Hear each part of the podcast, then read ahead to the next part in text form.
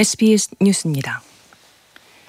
정부가 전공의 복귀 마지노선으로 제시한 29일을 하루 앞두고 각 수련병원의 전공의 대표자 등의 집에 직접 찾아가 업무 개시 명령을 했습니다.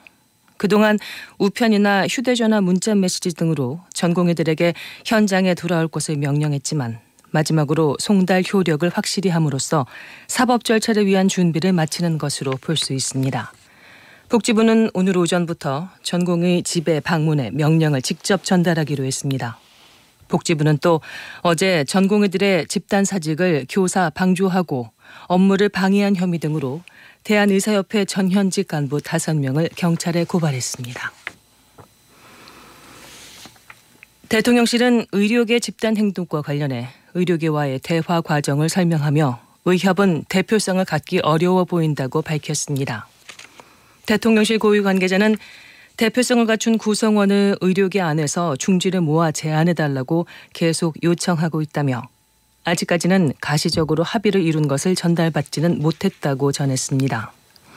이 관계자는 이어 의대 학장 단체가 의대 증원 규모로 350명을 제시한 데 대해 보건의료에 관한 인력 수급의 문제는 헌법이나 법률상 정부가 책임지고 결정할 사안이라고 선을 그었습니다. 민주당 공천관리위원회가 친문계 핵심 홍영표 의원 지역구 등 6곳을 전략지역으로 의결해 전략공관위로 넘겼습니다.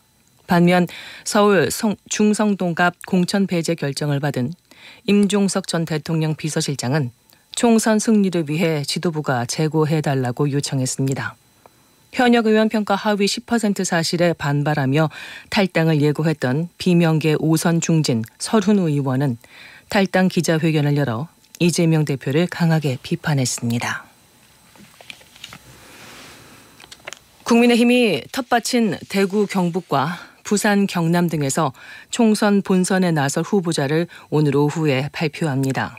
국민의힘 공천관리위원회는 지난 26일에서 27일 여론조사를 바탕으로 24개 지역구의 경선 결과를 내놓습니다.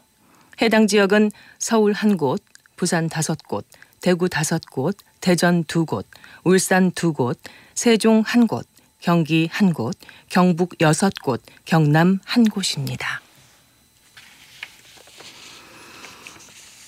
지난해 4월 발생한 인천 검단 신도시 아파트 지하 주차장 붕괴 사고에 따라 서울시가 시공사 GS건설에 내린 영업정지 처분의 효력을 법원이 정지했습니다.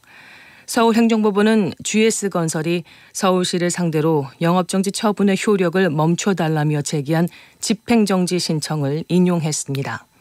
이에 따라 GS건설은 내달 1일에서 31일로 예정됐던 영업정지를 일단은 피할 수 있게 됐습니다. 끝으로 날씨를 전해드립니다.